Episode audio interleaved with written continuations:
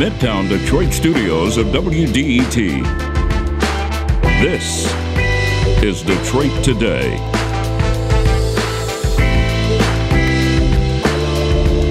A showdown looms in Washington over whether to raise the nation's debt ceiling yet again. This time, Republicans who control the House of Representatives are poised to say no to the Democratic president.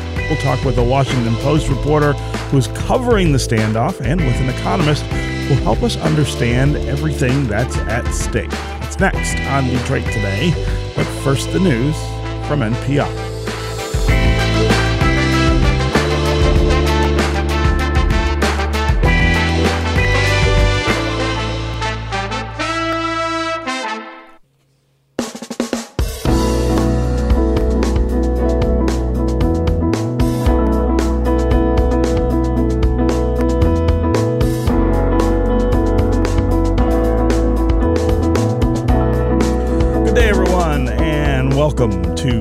Detroit Today on 1019 WDET. I'm your host, Stephen Henderson, and I'm really glad you've decided to join today.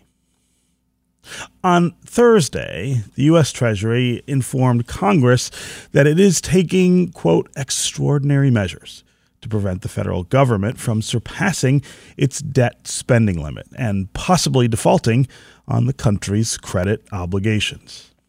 This entire situation revolves around the federal debt ceiling, which is the cap on the total amount of money that the government is allowed to borrow. Because the federal government runs budget deficits, we borrow money to pay our bills. But Congress is required to authorize that borrowing, which they have historically done incrementally, but always with a cap on the total amount allowed. Treasury Secretary Janet Yellen has said defaulting on paying our obligations could cause irreparable harm to the U.S. economy. And yet, Republicans in Congress continue to use the debt ceiling as a tool to secure their economic policy goals. In 2011, America faced quite possibly the most severe risk of default when House Republicans, who were steadfast in refusing to raise the debt ceiling, pushed then President Barack Obama to the brink of default before he agreed to set caps on future spending in exchange for lifting the limit. Here we are 10 years later 12 years later, really, uh, President Biden uh, is facing this again. And in 2021, he successfully called House Republicans bluff in another debt ceiling showdown, winning a limit increase of the ceiling without stipulations. As a result, it seems both parties have learned different lessons from all of this. And so, yet again, facing another debt ceiling showdown, some Republicans say it's appropriate to hold the debt ceiling hostage, asserting rampant deficit spending by the government causes increasing deficits that can't be stopped. But both Democrats and other moderate Republicans argue that even if you have concerns about deficits, holding the federal government hostage is not the way to address the issue. The debt ceiling deals with obligations you have already made, not future spending. And since the two issues are entirely separate, using the country and perhaps the world's financial stability as a negotiating chip amounts to a really irresponsible instance of hostage taking. Now, we talk about these things in really vague policy context all the time, but there are some real world consequences that would likely mete out if we didn't extend the debt ceiling. Among them, a severe drop in crash uh, or a crash in the stock market, uh, a crash like we haven't seen in a really long time.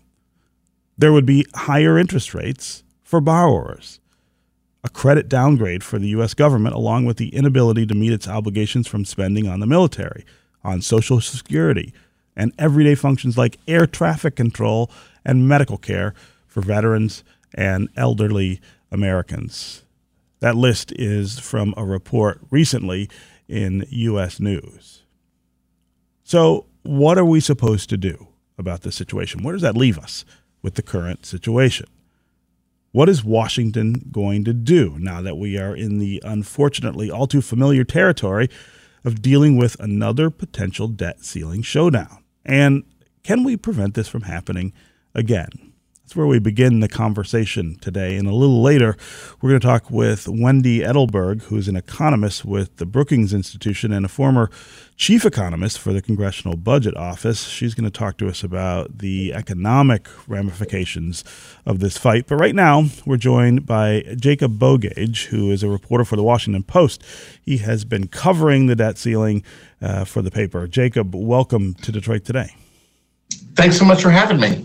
So let's start with how we continually seem to get to this point. This happens over and over and over. Uh, why is that? Why is that the case? Because we keep spending because we have a functional government, so to speak. Uh, when Congress approves budgets and sets spending, uh, we do a lot of it based on deficit spending. And so uh, even though the deficit has shrank in recent years in relative terms, uh, we keep running up debts, and there is a limit imposed by Congress as to how much we can borrow. Uh, and so when we hit that limit, because these increases are not very big uh, in relative terms to the amount of spending, we push up against the ceiling. And so we have to have, keep having this conversation. So, uh, one question I, I, have, and I think a lot of people might have, is you know, Democrats had contri- complete control of Congress until January of 2023. Um, why didn't they push for a longer term fix to this debt ceiling crisis in the lame duck session, for instance, last month? Especially uh, once they knew that Republicans were going to take control of the House this term. This seems like a missed opportunity, was it?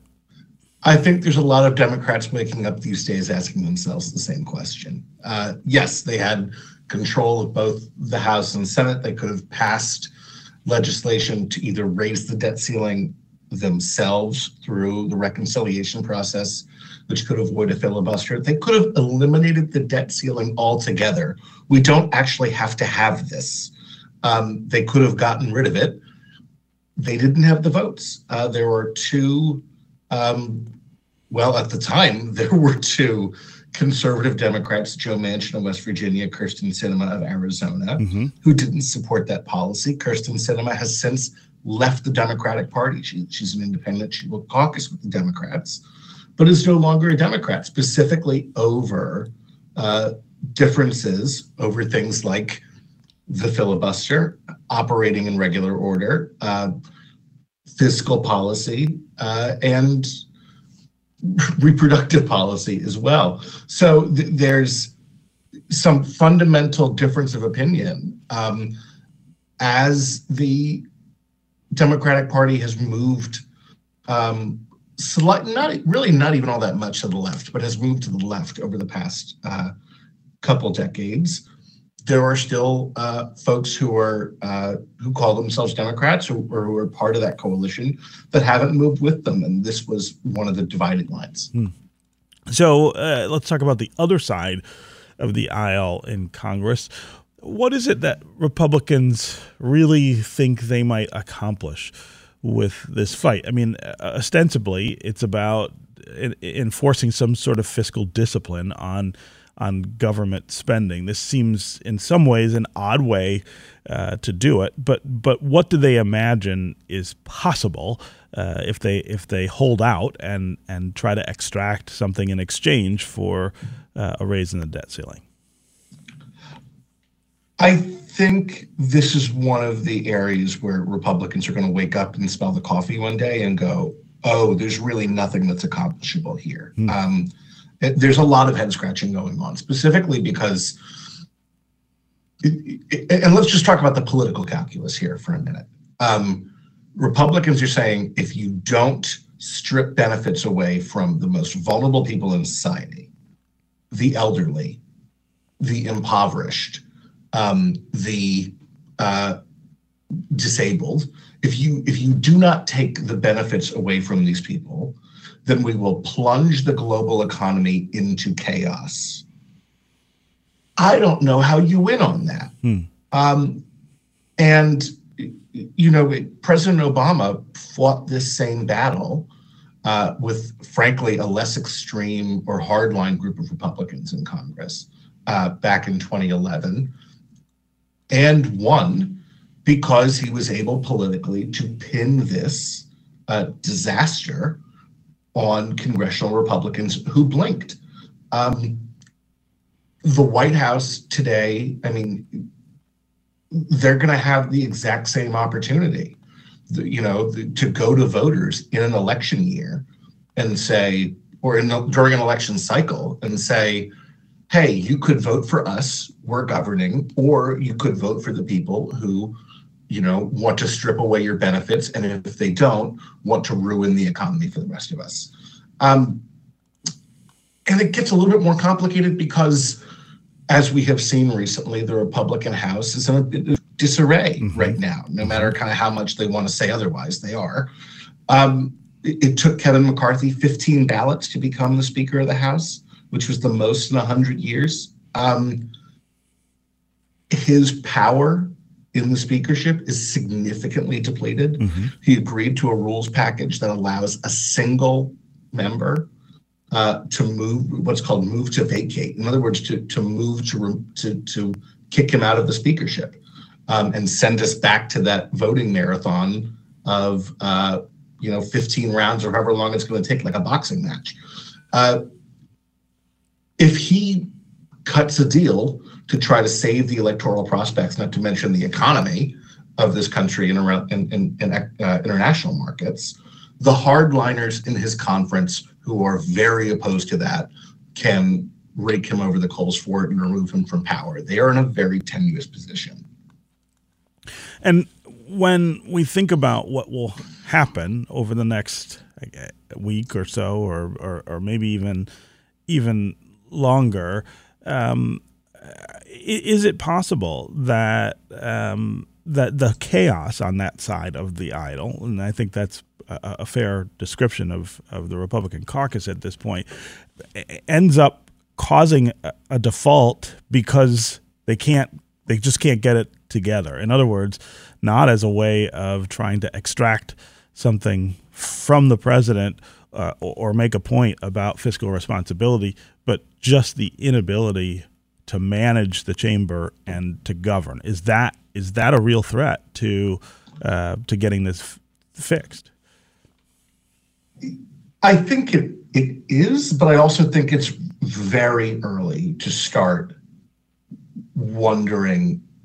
I mean, yeah, there's a lot of chaos right now, but Congress really has until June to figure this out because of the Treasury enacting some um, extraordinary measures to move some puzzle pieces around and, and buy Congress more time a lot can happen between now and June. And I think that will be the no matter what Kevin McCarthy says about his caucus, um, taking a lot of messaging votes about stripping funding from the IRS or um, votes about abortion policy, or, or, no matter how many messaging votes they want to take mm-hmm. and what they want to say their priorities are, I think it's pretty clear the the first priority for Kevin McCarthy by a wide margin has to be wrangling his conference into are we really going to negotiate on this? And do we have reasonable proposals uh, that are not going to get us shellacked at the polls?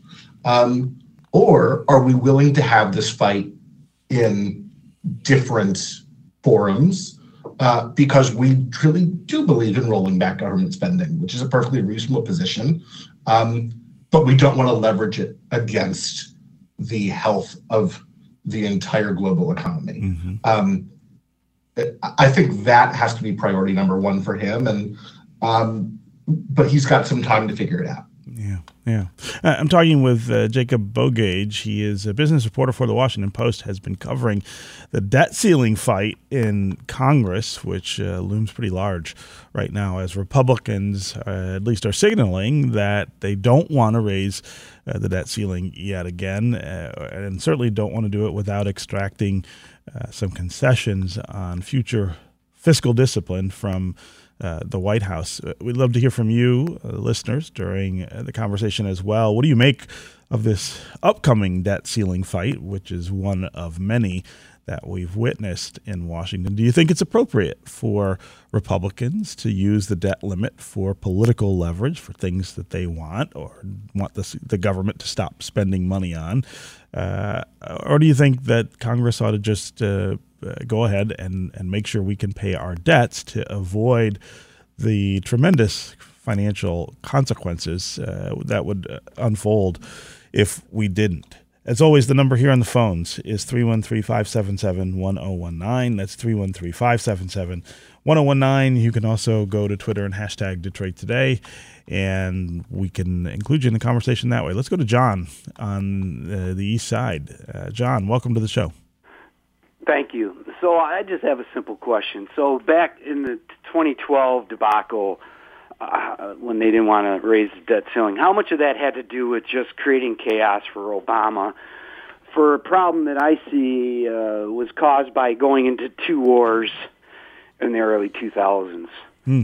Uh, it's a great question, John, and it, it the, the sort of bigger the bigger context for your question is, you know, how do we how do we get into this this situation? Uh, you know, how did we get to a place where the deficit uh, grew as much as it did, which of course made the the debt itself uh, balloon, and and whether uh, essentially Democrats and Democratic presidents are being called to task for things that Republican predecessors uh, did. Uh, what's the answer to that, Jacob? Yeah, I mean, to, to answer the first part of John's question, how much of this in 2011, 2012 was just to make political hay in an election cycle. All of it, all of it was done to make political hay in an election cycle. Um, are Democratic administrations being held accountable for quote unquote sins by by both Democratic and Republican presidents before them? Absolutely. The deficit exploded under the Trump administration. I don't think, given how the economy uh, responded to uh, President Trump's economic policy that a lot of people were upset about that. Mm-hmm. There was a lot of spending. Um, President Trump's signature economic achievement, the Tax Cuts and Jobs Act, raised taxes on the middle class, raised taxes on the working class, cut taxes in the long run on the wealthiest Americans, and exploded the deficit. If Republicans wanted to extend those Trump era tax cuts, it would add trillions of dollars to the deficit. I mean, so the idea of deficit control and deficit reduction, I mean, the entire myth of who was going to pay for the border wall in Mexico, right? Like Mexico was not going to pay for that. We were going to pay for it with US debt. Mm-hmm. Um, everyone likes to spend because everyone has priorities and priorities mean money. And we have to spend to to accomplish things. Um, the antidote to that is raising taxes. Nobody wants to actually raise taxes. Uh, so this is a, a bipartisan fiasco. Yeah, uh, I mean, in, in, its creation, absolutely it is. And, and to, to, to, be clear, um, you know, Republican posturing over this um, is is essentially something they can they get away with because people don't see tax cuts as spending. Uh, they, they feel, yeah, they feel like it's, it's it's stimulus, uh, and it is right. I mean, the economy does respond uh, positively to, to tax cuts, but you are taking money out of the treasury, and that that helps exacerbate deficits, and that's a that's a point that kind of gets lost in this, I think. Uh, that's a really really good point. That is, however, very hard to sell to the electorate. Your tax cuts are government spending. Uh, that just you know that's that is very hard to drive home in a stump speech, however true it is.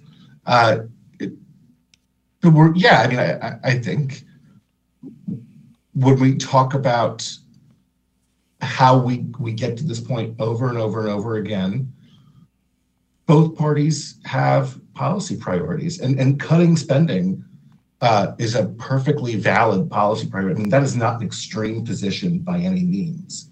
Um, but it does have real world consequences when uh, we have a social safety net in the United States that, compared to the rest of the world, is actually quite modest. that people rely on. Um, and when you openly talk about pulling that, clawing that back a little bit, um, that has people spooked, um, especially when you have other spending priorities like tax cuts, especially for uh, businesses for the wealthiest Americans, like uh, depleting the ability of the IRS to do its job, uh, like cutting Social Security and Medicare, which people rely on. Mm. Okay, uh, Jacob Bogage, uh, business reporter for the Washington Post. Before I let you go, give me a sense of what you expect over the next uh, few weeks. Is this going to be as chaotic as it looks now, or does it uh, neaten itself up and uh, and we get a solution? Frankly, I don't expect a whole lot about this until late July because Congress likes to work on a deadline. Um, I, I will say the credit rating agency Moody's yesterday put out a research note that said we actually expect this to get taken care of.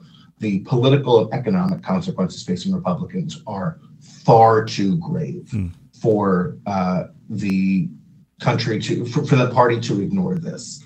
Um, I think a lot of that result rests on how Kevin McCarthy can wrangle his conference um, and and you know consider where is the best place to have a fight over spending? Is it in future budget talks or is it over the debt ceiling, which is not new spending? It just simply allows the government to pay its bills. Yeah. So that's what I'm looking for. Yeah. Okay. Uh, really appreciate you being here uh, with us on Detroit Today. Thanks for having me. We're going to take a break, and when we come back, we are going to continue talking about the debt ceiling. This time, we're going to talk with former chief economist for the Congressional Bu- Budget Office. Uh, she's going to join the show to provide insight into the federal debt ceiling and what it means for the country and for you individually. As I said earlier, this is uh, an issue that has profound consequences for our personal finances. Uh, Wendy Edelberg will help us understand that when we get back. We'll also continue with you on the phones and on social. Abigail in Berkley will get to you next. If you want to join her, 313 577 1019 is the number. That's 313 577 1019. You can also go to Twitter and hashtag us, and we can include you that way. We'll be right back with more Detroit Today.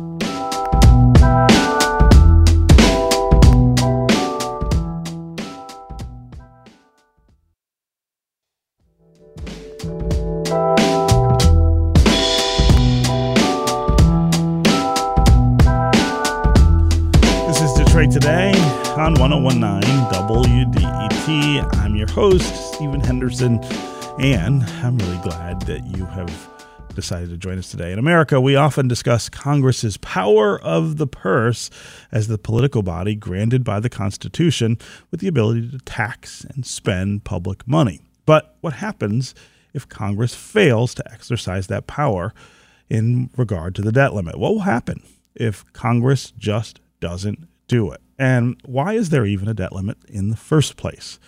Also, if we don't extend the debt limit and there is some sort of default on American debt and credit, what will that mean? What will that mean uh, from an international standpoint, from a national standpoint, what will it mean to you and your personal finances? To help us answer all of those questions and more, we're now joined by Wendy Edelberg. She is the director of the Hamilton Project and a senior fellow in economic studies at the Brookings Institution. She also previously served as the chief economist at the Congressional Budget Office. Wendy, welcome to Detroit Today. Good morning. Happy to be here. Yeah. So let's start right uh, with that that question. What will happen if Congress doesn't raise the debt ceiling? Uh, I think lots of Americans are familiar with the idea of credit default, uh, at least on an individual level. What would it mean at a national and global scale? So, when the debt ceiling binds, which uh, I think, as you guys have already been talking about, uh, Secretary Yellen estimates wouldn't happen before early June.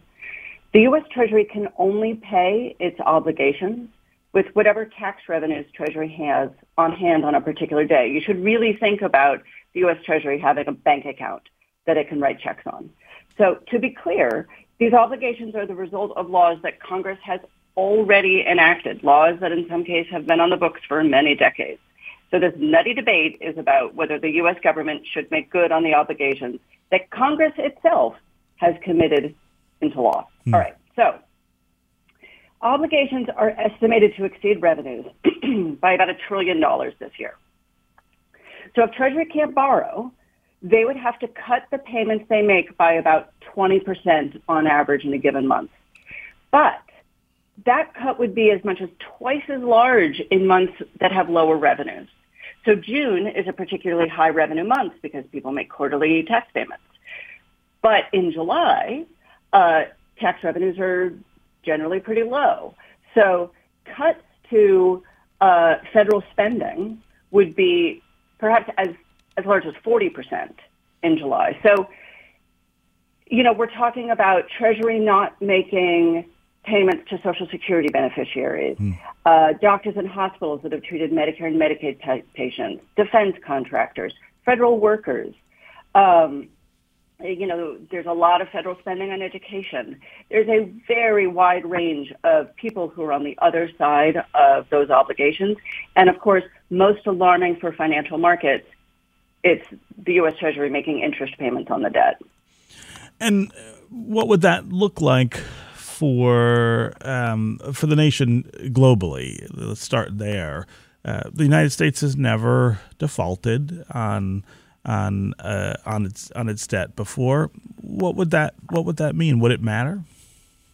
So it, it, it indeed would matter. Uh, uh, the, the the worst of uh, the very bad possible scenarios, I think, is if Treasury feels compelled to miss an interest payment mm-hmm. on Treasury bonds because uh, that just it seems pretty cut and dry. That would have to be interpreted as a default on the debt, which would be pretty cataclysmic for not just U.S. financial markets, but global financial markets. There are, you know, there's, this is a more than $30 trillion market, and it is central to uh, most transactions that occur across the globe. Um, so my guess, given how terribly bad uh, that scenario sounds, is that Treasury would work to make the interest payments, but then they'd have to figure out what to do about all the other obligations. Mm-hmm. Um, and it still may be that folks in financial markets make the argument that if they miss a social security payment, if they miss a payment to a federal contractor, that that is in a sense its own kind of default. So uh, there will be in some legal uncertainty there. And then also, Treasury really has no authority to prioritize interest payments over anything else. And so I think the the the uh, legal challenges would come immediately, and I don't know what a court would do. Um, and so what all this would mean is that even if even if Treasury tried to avoid the worst outcome by make, maintaining interest payments, I think we would see the stock market tank. I think we'd see interest rates skyrocket. And, and then, of course, there really are individuals who are going to be on the other side of those transactions who don't get payments mm. when they expect them. So the person who totally reasonably expects their Social Security payment to come on the third of the month, as it always does, may well have an automatic uh, rent payment that they make on the fourth. And there won't be money in their account then to make that rent payment. So there are real economic consequences too. Yeah, yeah. I'm talking with Wendy Edelberg. She's the director of the Hamilton Project and a senior fellow in economic studies at the Brookings Institution. She previously served as the chief economist at the Congressional Budget Office. We're talking about the economics of the debt ceiling and the possible consequences if. Uh, if we were to default uh, on our debts for the first time in history, what would it mean on a global scale? What would it mean nationally? What would it mean to you uh, as somebody who maybe depends on government and government payments um, to come through? Uh, as always, we would love to hear from you on the phones as well 313 577 1019. Uh, call and uh, let us know what you think of this looming showdown over the debt ceiling, something that seems to happen every few years now in Washington as the two parties uh, can't agree uh, on, on fiscal policy uh, and end up uh, really wrangling over money that's already been spent um, and and how to pay for it, as opposed to dealing with uh, fiscal policy overall. Uh, again, 313 577 1019 is the number here on the phones. That's 313 577 1019. You can also go to Twitter and hashtag Detroit Today, and we can include you in the conversation that way. Before we get to our listeners, uh, Wendy, I want to ask you about the the the longer term fixes that would be possible uh, for Congress to to enact. I mean, obviously, uh, spending less, uh, spending within the limits of tax revenue. I mean, that's that's an obvious answer that, that if you stop borrowing, you won't have to deal with this. But but that doesn't seem uh, terribly likely or maybe even realistic. So if we're going to continue to operate this way, how do we avoid these weird standoffs uh, that that threaten much larger financial consequence? I mean, what what are some of the things you would like Congress uh, to at least think about doing? Well, before we get there, I want to add one thing to your list, which is not only would uh, policy that results in no federal borrowing not necessarily be realistic, it's probably not good policy. Mm-hmm. So there are lots of excellent reasons why the U.S. government spends more than it takes in in revenues. Um, if if you think about all the all the various reasons why an individual might borrow against the future, mm-hmm. some of those apply to the U.S. government too. Uh, these are a lot of what the U.S. government is doing is in, is in a sense investing to make our future lives better, and that is entirely worth federal borrowing. And and also when when we have when we periodically have very very bad economic outcomes, like we did with the pandemic, uh, it makes perfect sense for the U.S. government to use its borrowing authority to smooth over those bad times. Um, my future self will be will even as as I as I help to pay off the the borrowing from 2020 and 2021. My future self is going to remember that life in 2020 and 2021 could have been a whole lot worse mm-hmm. if we hadn't borrowed. So anyway, uh, that's an important point because I mean I think there's there are a lot of folks who say, well, just control the spending, spend within within limits. But but the things that you're talking about really point out that that's that's not great fiscal policy. That that there are things that would be really different about our country if you did it that way. Right. Um, think about uh, so many of the things that the federal government is spending money on. They're spending money on infrastructure that's going to benefit future generations, uh, educating the young who are literally the future generations in this country, um, you know, making sure that we are healthy, uh, investing in, uh, you know, new kinds of, of medicine that will make us even healthier in the future, um, making sure that globally, uh, you know, we're pretty safe. Mm-hmm. Uh, you know, like it makes sense. Like I want the U.S. government to have on its mind, um, you know, making sure that uh, we're not just safe today, but safe in the future. So, um, the, and and not only do these things demand borrowing, but uh, financial markets are clearly very content to lend to the U.S. government. Sure. Um, now, we might be putting that at risk um, let me say, it, you know, it's financial markets lend to you know lots of developed nations, um, but even even more than other countries, it's estimated that the U.S. enjoys a quarter percentage point lower interest rate because people so very much like lending to the U.S. Mm-hmm, government mm-hmm. because treasuries are thought to be such you know very low risk, excellent financial instruments to use.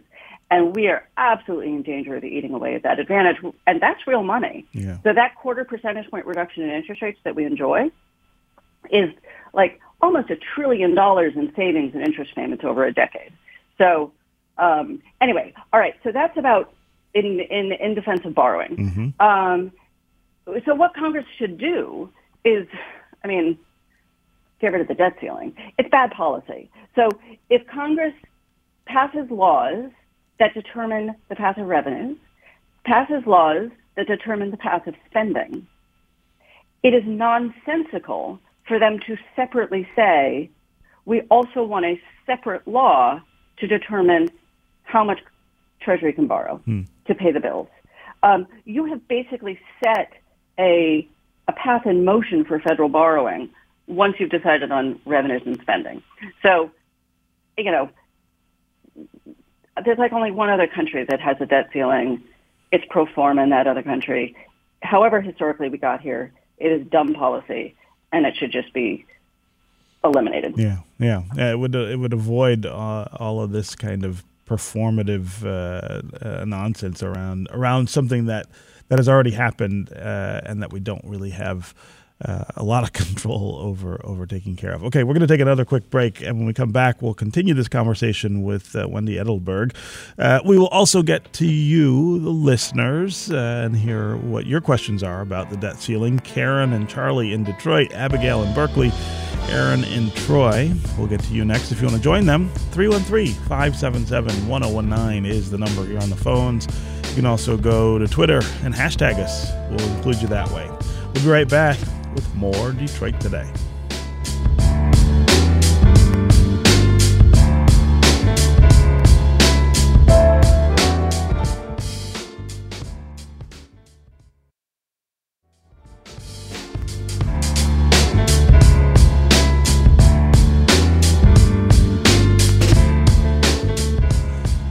This is Detroit Today, guest is Wendy Edelberg. She's the director of the Hamilton Project and a senior fellow in economic studies at the Brookings Institution. She previously served as the chief economist at the Congressional Budget Office. She is helping us make sense of the argument that is about to unfold in Washington over raising the debt ceiling, something that we seem to come back to over and over these days uh, in Washington, whether to approve uh, the paying of debts that we have really already incurred. Um, we're talking about uh, why we keep finding ourselves in this situation and what it would mean if we didn't approve a raising of the debt ceiling if uh, America were to default uh, in some way on its debts. Want to hear from you as well on the phones 313 577 1019. That's 313 577 1019. You can also go to Twitter and hashtag Detroit Today, and you can be part of the conversation uh, that way. Let's start uh, with Abigail in Berkley. Abigail,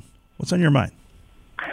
Thanks for taking my call. Um, I just gotta say, this whole conversation is crazy making for me. We've been talking about fiscal conservatism and balancing the budget since 2008. And it seems to me that the Republicans want to call themselves fiscal conservatives whenever it serves their purposes, but are never willing to consider the two most, most obvious solutions to balancing the budget, which are paring back our bloated military spending mm-hmm. and raising the taxes on the most wealthy. And if you're totally fine with bailing out banks and major corporations and tax cuts for the wealthy, but then not okay with people retiring in dignity and having their health care paid for, then you can't call yourself a fiscal cons- conservative. I'm going to call BS on that. Mm. Uh, Ab- Abigail, I really appreciate the call and, and the observation. I think uh, uh, you're right about the duplicity that that we see. Uh, Wendy Edelberg, what do you make of the of the uh, the idea that this gets t- this uh, debate over the debt ceiling gets tied in with this concept of of fiscal conservatism or fiscal responsibility, uh, but but it, it, it, that never extends to the arguments over things like giant tax cuts, for instance, which uh, Republicans. enthusiastically support and supported when Donald Trump was president It's one of the things that's actually fueling uh, the, the deficit and the debt now. Uh, we don't seem to be able to, to sort that out in a way that makes sense to, to, to many people. Uh, so, so, so first, I will I will echo the point that uh, you know just as the the fact that we have a deficit right now is is the culmination of policies that we've had on the books sometimes for decades, but sometimes uh, just since 2017 mm-hmm. uh, when the 2017 Tax Act was passed. So um, these, you know, the fact the fact that we have a deficit um, and we have a lot of obligations that are going to exceed the revenues that Treasury's got coming in is very much, in part, uh, a result of policies that Republicans have, have put in place, as, as of course, as well as Democrats. Um, one thing that frustrates me is there's no logical reason to be linking the arguments about raising the debt ceiling, which is just, as you know, I, I can't emphasize enough, it's just a dumb argument, with what future tax and spending policy should look like. Uh, it's, it, it's, it creates confusion. It's for the purpose of misleading. Um, it's, you know, maybe they both have the word borrowing in them, and so that, you know, uh, is just enough to confuse people. But um, one really is about paying obligations of, you know, past policies, and one is about the really hard negotiations about what future policy should look like. And I don't want to minimize how hard that is.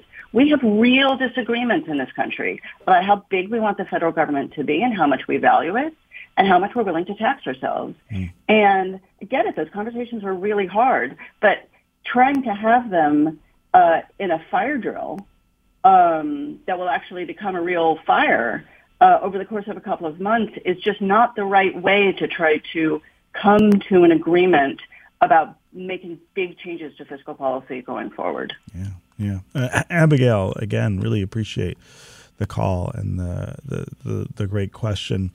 Let's go next to Charlie in Detroit. Charlie, what's on your mind? Yeah, hi. Um, two questions. One, who do we owe all this money to? Who are our creditors? And then two, I've often heard it said by some economists that deficit spending is not a big deal. Why would that be, or is it? Yeah, great questions, uh, Charlie. Uh, Wendy, go ahead. So, on the first question of who we mo- owe this money to, to a large degree, we owe it to ourselves. So, what you really want to think about is who owns U.S. Treasuries. And, uh, you know, if you work for an employer who uh, has a 401k for you, that 401k no doubt holds treasuries. Um, so a lot of U.S. treasuries are held by U.S. citizens. And so the money's not leaving the, the economy. Uh, it's all staying within the U.S. But nonetheless, uh, you'd be pretty miffed, and, and certainly the you know U.S. financial markets would be pretty miffed if they were holding U.S. treasuries and the U.S. government said, you know what, uh, we're just not going to pay. Now, a lot of that money, a lot of those treasuries are also held abroad, um, and by sovereign wealth funds abroad, by just mm-hmm. you know foreign investors, um, and so, uh, and in fact, that gets to your second question of whether or not deficits are a good thing or a bad thing. One way, I'm going to come back to uh, just reiterate the points about how deficits are are not evil. Deficits are make perfect sense, particularly for the United States. But one of the negative consequences of deficits in the U.S. is that we pay a chunk of that interest to foreign investors and like foreign sovereign wealth funds. Mm-hmm. And sure, we're very delighted that they are willing to lend to us and we use that money for all sorts of effective things. But when we send those interest payments abroad, uh, that is just, that's money that is leaving the U.S. economy. Um, so that's one way of thinking about that there really is a cost to deficits.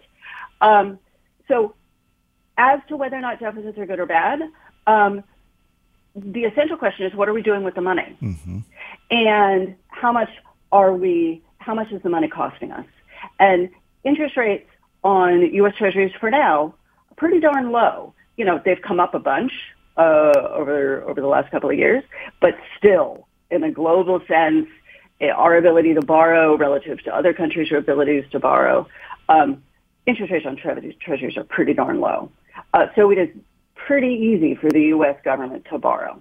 Mm. Um, and far and away, we are doing excellent things with that money. We are investing in the U.S. economy. We are investing in children. We are investing in research and development.